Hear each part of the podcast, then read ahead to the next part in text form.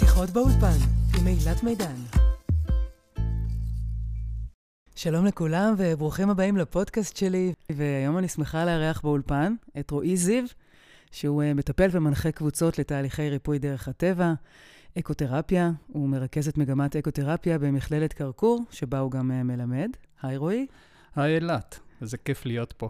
וגילוי נאות, אה, רועי הוא בן דודו של בעלי וחבר שאני מלווה אותו שנים בתהליך שלו ובמסע שהוא עשה, שהיום אנחנו גם נדבר עליו, המסע שלך מלהיות הייטקיסט ללהיות מטפל באקותרפיה.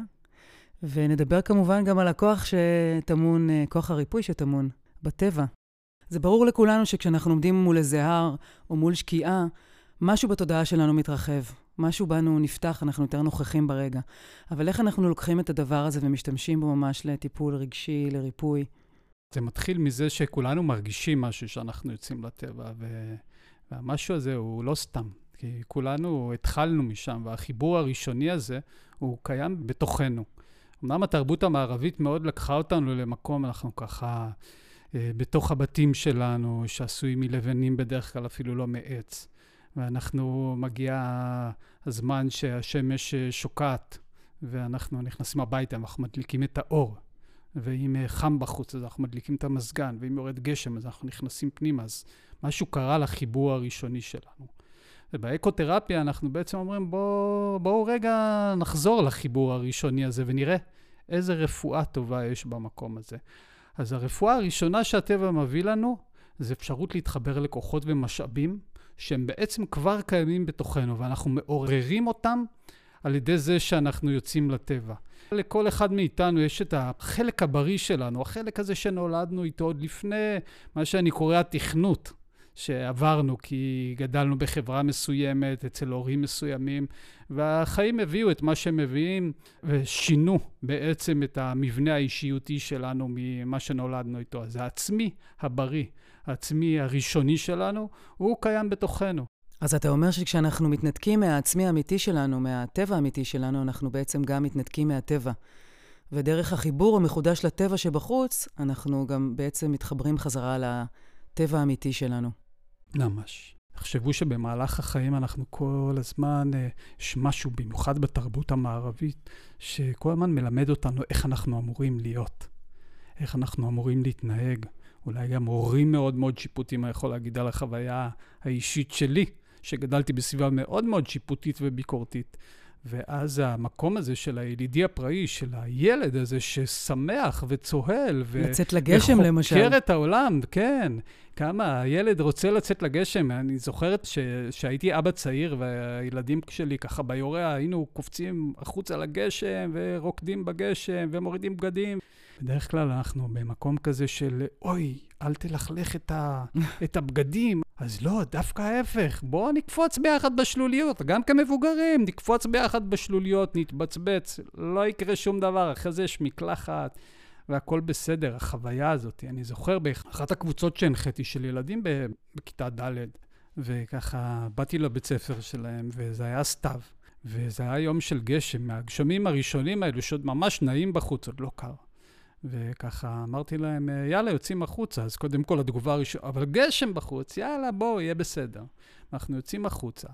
ואנחנו יוצאים מהשער של בית ספר, ואנחנו מגיעים לאיזה מקום שכבר uh, התחילו שלוליות של, uh, של מים, ואיזה ערימה כזאת של uh, בוץ, זה היה בעמק יזרעאל, ואני, בלי לדבר הרבה, הורדתי נעליים, הורדתי גרביים, נכנסתי למים, נכנסתי לבוץ. אז היו ילדים וילדות שישר uh, היו יחד איתי, והיו כאלו ש... אה, מה קורה פה? ו... ולאט לאט כולם הגיעו לבוץ, והתחילו להשתולל במים ובבוץ. לא רוצה... ולא היה שם אף אה, מורה שיגיד להם, אה, לא, לא, לא. הייתה מורה שהייתה בשוק ממש, ו... וגם ככה, אחר כך בבית ספר שחזרנו, היו, היו תגובות, מה שנקרא. וניגשה אליי ילדה אחת בסוף, ה... בסוף המפגש, ואני מסתכל עליה ואני רואה את העיניים שלה, משהו בוהק. היא אומרת לי, אתה יודע, רועי, אני בדרך כלל לא כזאת. אני אוהבת שהציפורניים שלי מסודרות, ושהכול יושב במקום, והשיער. ובהתחלה, כשנכנסת למים ולבוץ, הסתכלתי והייתי מזועזעת. ואז זכרתי שאמרת לנו לפני, שאולי ננסה לעשות היום משהו שאנחנו בדרך כלל לא עושים. אולי זה יביא לנו חוויה חדשה, והחלטתי ללכת על זה. ואני רוצה להגיד לך שזה אחד הימים הכי מאושרים של החיים שלי. איזה כיף לשמוע את זה, אה? ממש. בוא נדבר רגע עליך כרועי שהתחיל את הדרך שלו כילד קיבוצניק יחף שהולך בשדות, ולאבא חקלאי. איך מצאת את עצמך אז מתחבר לטבע או לעצמך? אז אה, זה דרך מאוד מעניינת, וזה גם, הכל מתחבר להכל, מה שנקרא. גם כל הדרך הזאת שעשיתי מאוד מאוד מחוברת, כמובן, למי שאני היום ול, ולמה שאני עושה היום. אבל כן, בתור ילד הייתי בעיקר בטבע, הרבה מאוד בטבע, עם אבא, אה, חקלאי באמת, שאני הייתי מצטרף אליו. ומצאתי את עצמי הרבה זמן לבד בטבע, כי הוא תמיד היה צריך לסדר איזה משהו בהשקיה או לעשות איזה זה, ואז הייתי נשאר לבד ומשחק, ושם התחילו החוויות שלי.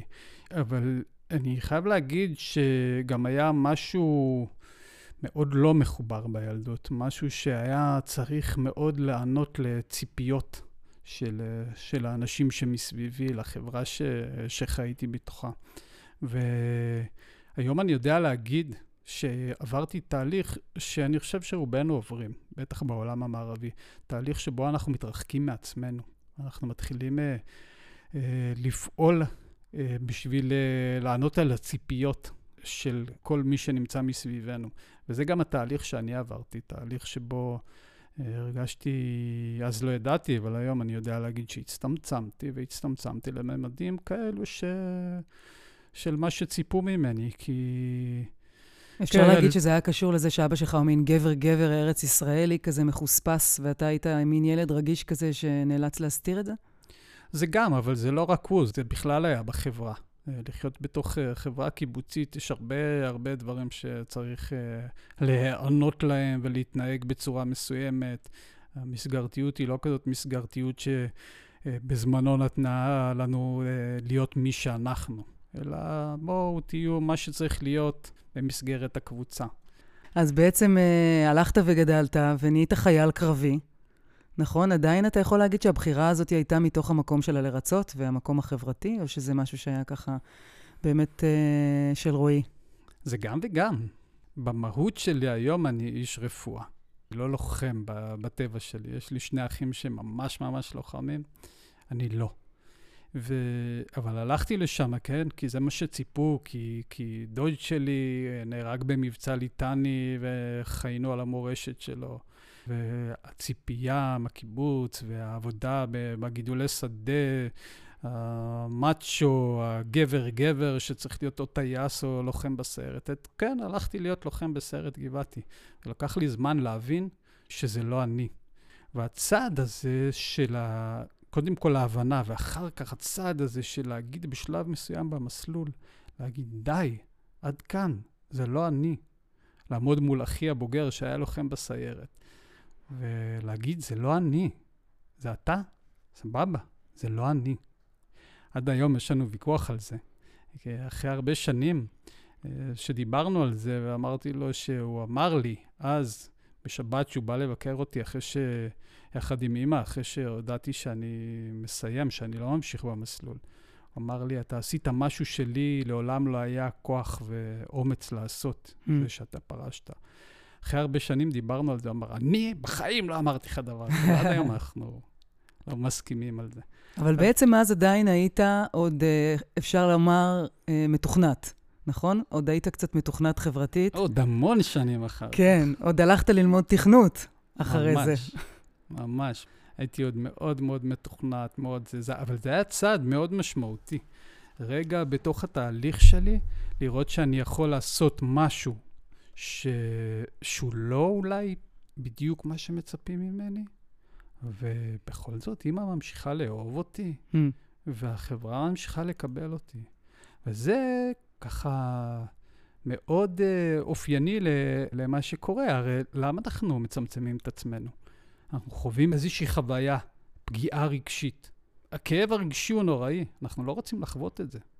אז מתפתח איזה קול פנימי כזה בפנים, שכבר uh, הקולות האלו של בוא, תהיה מה שהמערכת uh, מצפה ממך, כדי שלא תיפגע.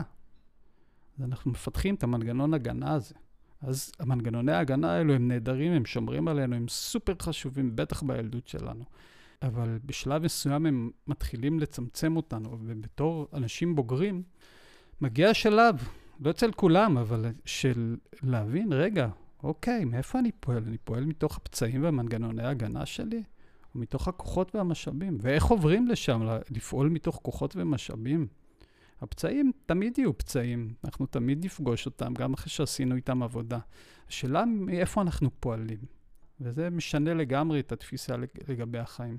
אני חושב שאחד הדברים הכי מהותיים, בן אדם ש, שמגיע לחיים כשהוא מחובר לכוחות ולמשאבים שלו, אז הוא צומח ומתפתח. בן אדם שלא מחובר לכוחות והמשאבים שלו, יותר לפצעים שלו, כנראה יישאר בעמדה שהיא קורבנית, מאוד מאוד לא בוגרת. וזה הרבה סבל לחיות מהמקום הזה.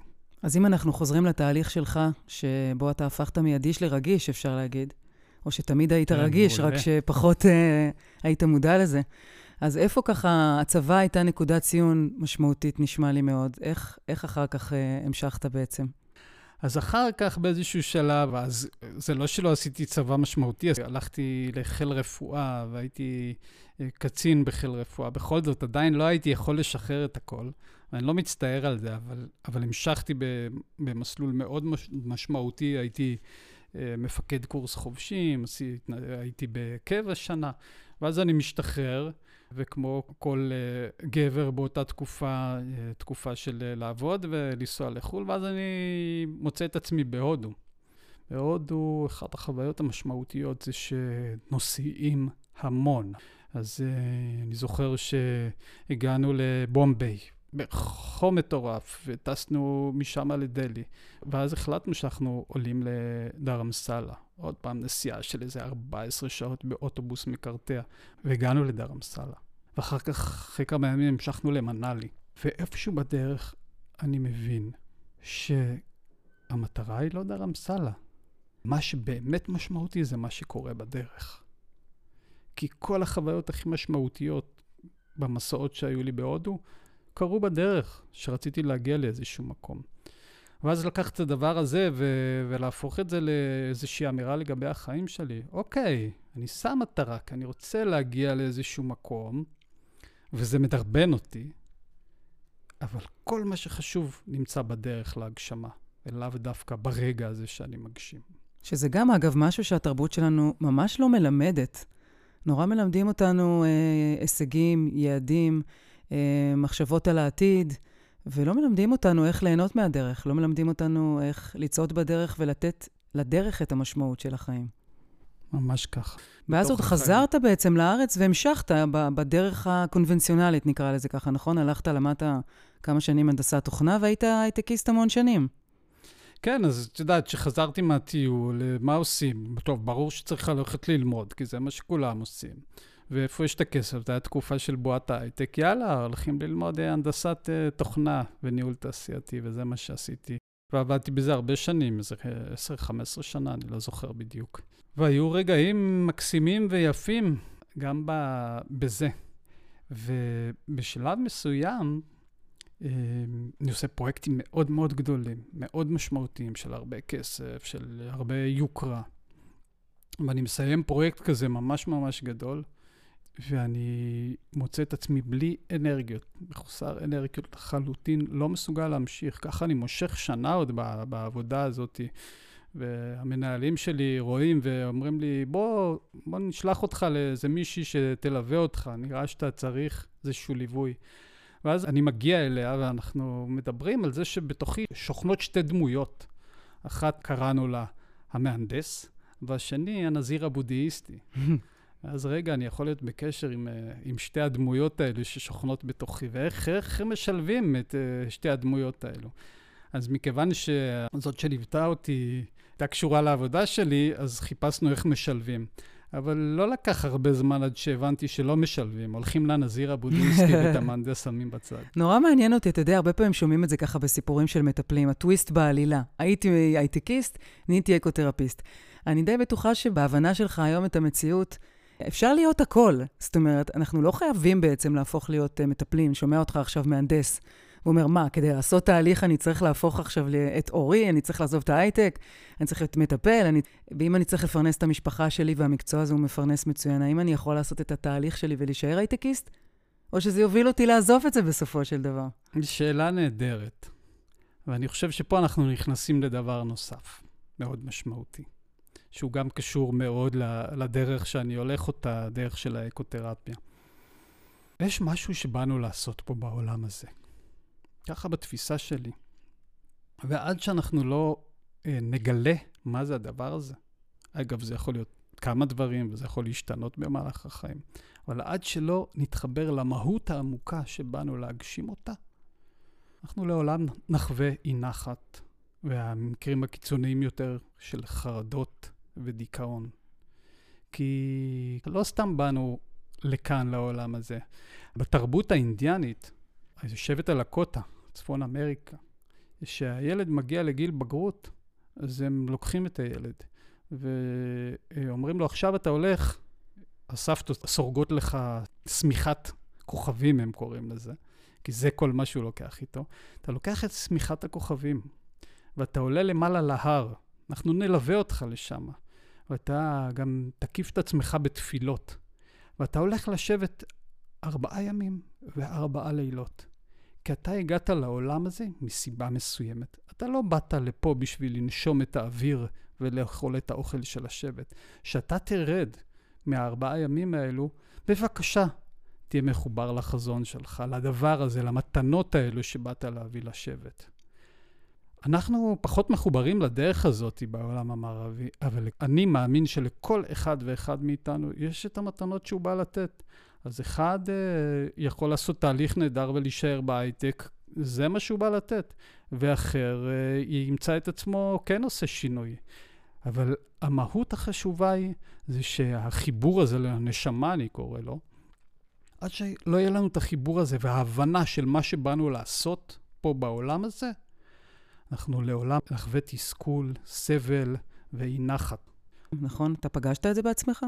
ממש, ממש. אני יכול להגיד שרוב שנותיי הייתי ככה on and off במצבי דיכאון. ורק כשהתחברתי באמת למהות שלי, שזה לא קרה ביום. זה גם אה, נושא מעניין, הרי שאנחנו מחפשים משהו כאנשים מערבים, איפה אנחנו מחפשים אותו? מחפשים אותו בדרך כלל בראש, בקוגניציה, אנחנו מנסים להבין מה זה הדבר.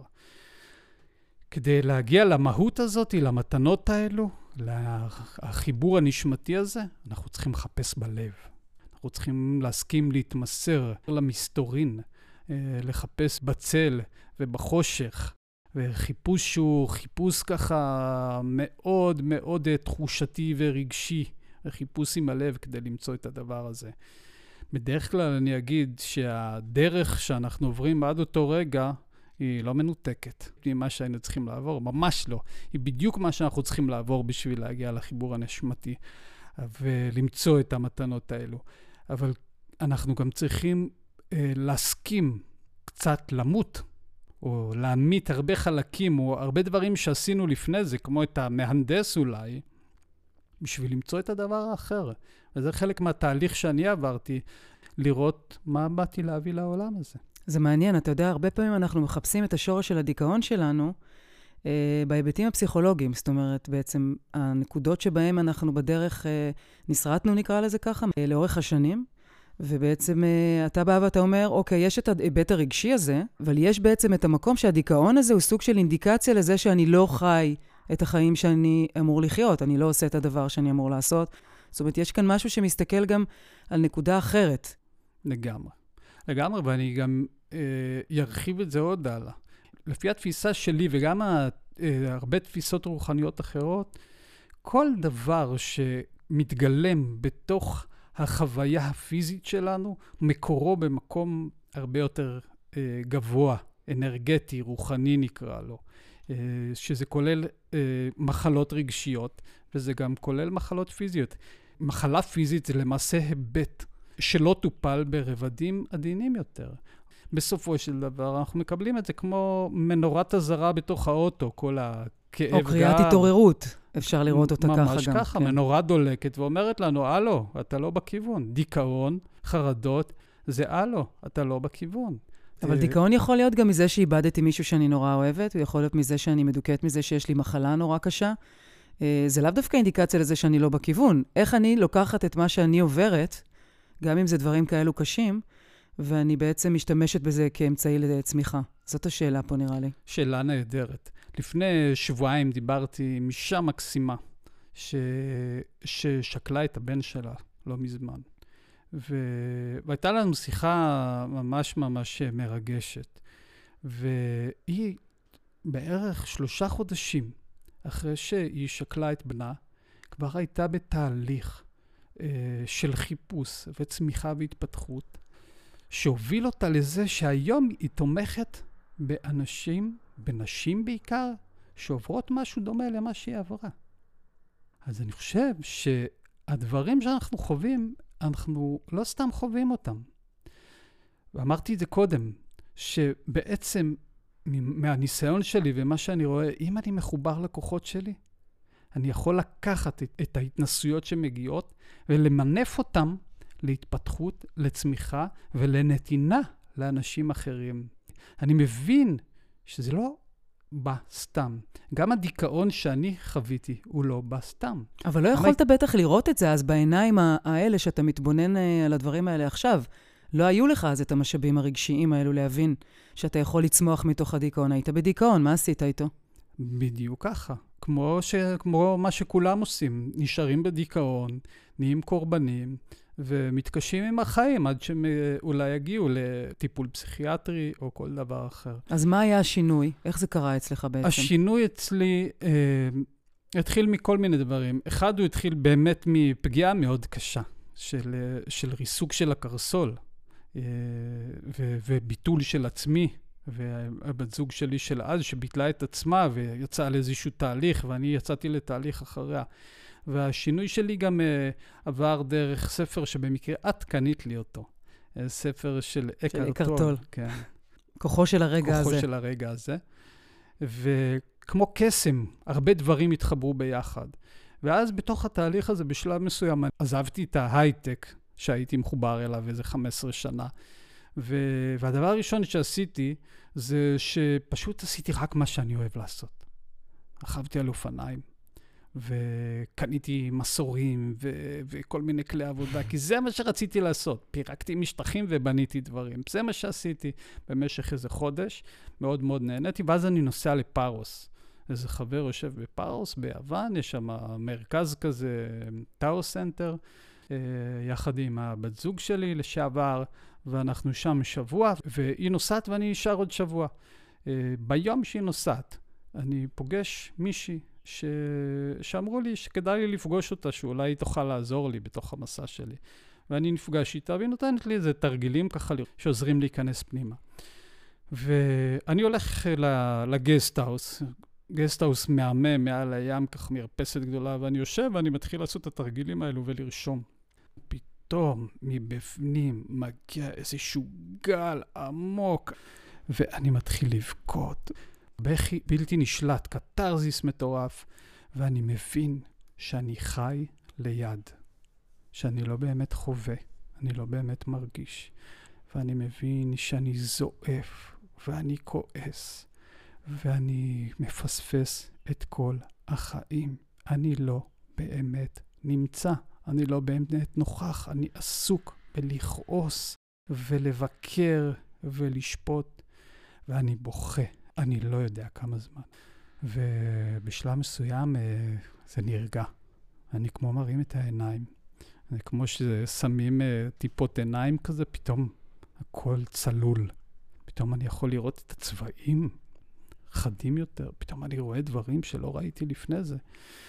ואני מאוד מאוד מתרגש ממה שזה, ולאט לאט גם איזה חיוך ככה נהיה על הפנים. והדבר הראשון שאני עושה, אני משחרר את הרכב ששכרתי שם ואני עובר לטוסטוס. ואת השבוע שנשאר לי, אני פשוט נוסע עם הטוסטוס באי, עם חיוך מרוח על הפנים. מבסוט מהעולם, נהנה, חי, מרגיש, חווה, כמו כל עולם הרגש, משהו אה, התנקה, משהו מתאפשר עכשיו, אני מצליח לחוות. אז זאת אה, חוויה כזאת של התעוררות, וכשאני חוזר מפארוס אה, לארץ, אז אני מבין שעברתי חוויה מאוד משמעותית. אני מרגיש שמאוד מאוד טוב לי, אבל אני גם מרגיש ש... שיש שם משהו שאני צריך להבין. ואז אני מתחיל ללכת לטיפול, לטיפול רגשי, אה, בשיטה שנקראת שיטת דבע, שיטה מאוד מאוד חזקה שלוקחת פנימה. ואז אני, אני ככה, בתוך התהליך שאני עובר, אני עובר טרנספורמציה מאוד מאוד משמעותית, שהיום אני יודע להגיד שבמהות שלה זה הסכמה לקבל את החיים כמו שהם. וזה לא רק הסכמה לקבל את החיים כמו שהם, אלא להתייחס לזה בצורה בוגרת. פשוט לקחת אחריות על מה שקורה בחיים שלי, לא להיות בקורבנות. אה, לפני זה הייתי מאוד מאוד בקורבנות, בקורבנות מול הקיבוץ, בקורבנות מול ההורים, מול הזוגיות, מול הילדים. והיה לי מאוד מאוד לא טוב. לקחת יותר ויותר אחריות, להבין שכל מה שמגיע להתנסות שלי הוא הזדמנות. לקחת את מה שמגיע ולמנף לצמיחה ולהתפתחות שלי. בהמשך אני גם מבין אחרי שבאחד המפגשים המטפלת שלי אומרת לי, תגיד לי, רועי, אתה חשבת פעם להיות מטפל? ואני מסתכל עליה ככה ואומר לה, אני? מה? איך הגעת?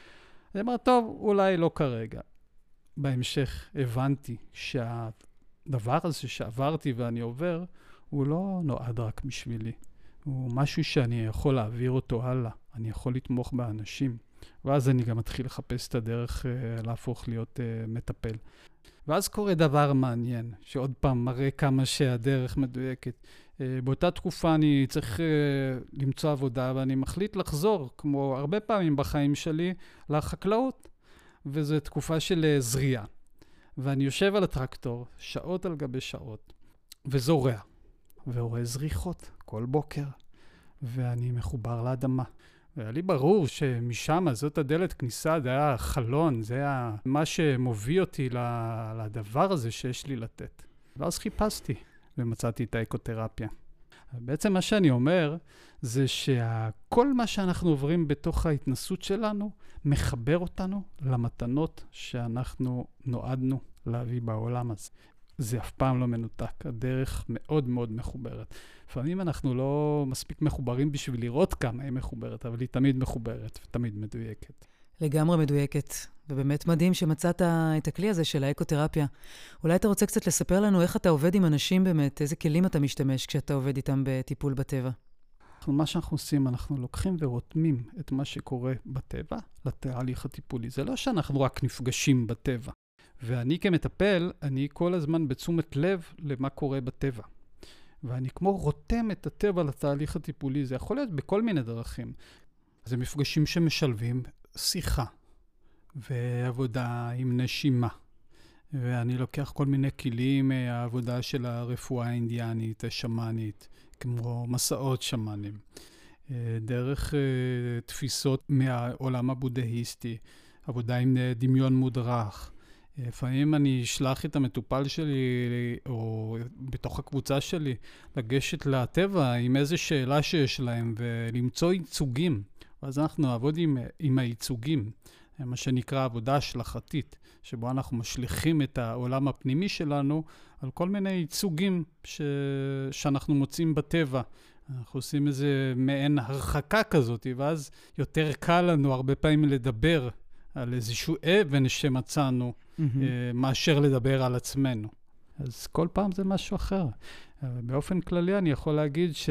שאני נותן לטבע להנחות אותי. אז אני מתייחס אליו כאל שותף שממש יכול ללמד אותנו ולעורר בנו השראה ולתת לנו את כל מה שאנחנו צריכים בשביל התהליך. אז הדבר הראשון שאנחנו מנסים לעשות דרך זה שאנחנו חוזרים לטבע זה טיפה לחזור לחיבור הראשוני הזה. החיבור הזה ש... ש... שנותן לנו מהות, שנותן לנו דרך. איך אני יכול במהלך החיים שלי לעשות פעולות שתומכות חיים ולא מדכאות חיים. איך אני עוזר למטופל שלי לפעמים לתת משמעות לאותה, לאותו חיבור. יש משהו שנקרא סינכרוניות. אני אתן דוגמה. לפני כמה שנים הנחיתי קבוצה, ואנחנו ככה, באחד המפגשים לקראת הסוף, אנחנו ככה עושים איזה מפגש של עיבוד, ובתוך העיבוד הזה אנחנו יוצרים מין טקס. ובטקס הזה אנחנו מתחילים לנוע בתנועה חופשית, שאני שר ומתופף איזה שיר אינדיאני. ו, ועם התנועה הזאת, מה שקורה זה שמתחיל לרדת גשם, והגשם מתחזק, והרוח מתחזקת, ואנחנו ממשיכים ומתחילים להיכנס לאיזשהו טראנס כזה שקורה. המזג אוויר נהיה סוער יותר, ושהתוף נותן את הפעימות החזקות ביותר, פשוט ניתחים עלינו גושי ברד שאני לא וואו. ראיתי כאלו. וזה היה פשוט מטורף, זה, זה נקרא סינכרוניות. אין באמת הבדל בין הבחוץ לבפנים, אין הבדל בין הטבע החיצוני לטבע הפנימי שלנו. כמו קצת, uh, הטבע הרבה פעמים עוזר לנו לשקף את העולם הפנימי שלנו ואיפה אנחנו נמצאים. אז אולי ככה נסיים בהסתכלות קדימה, על איזה זרעים אתה רוצה לזרוע לך לשנה הקרובה? אני קודם כל רוצה uh, לשים בכלל זרעים של אהבה ושל קבלה ושל חמלה, ושאנחנו כולנו פה, בארץ ובעולם הזה, נפעל מתוך uh, מקום שמצמיח ובונה, איך אנחנו תומכים חיים, ולא איך אנחנו מדכאים חיים. ושאני מקווה שאני אצליח בשנה הזאת יותר ויותר להשפיע בצורה טובה. אמן. אמן. אז תודה רבה לך, רועי זיו, ותודה לכם שהקשבתם לנו. תודה רבה, אילת. שיחות באולפן עם אילת מידן.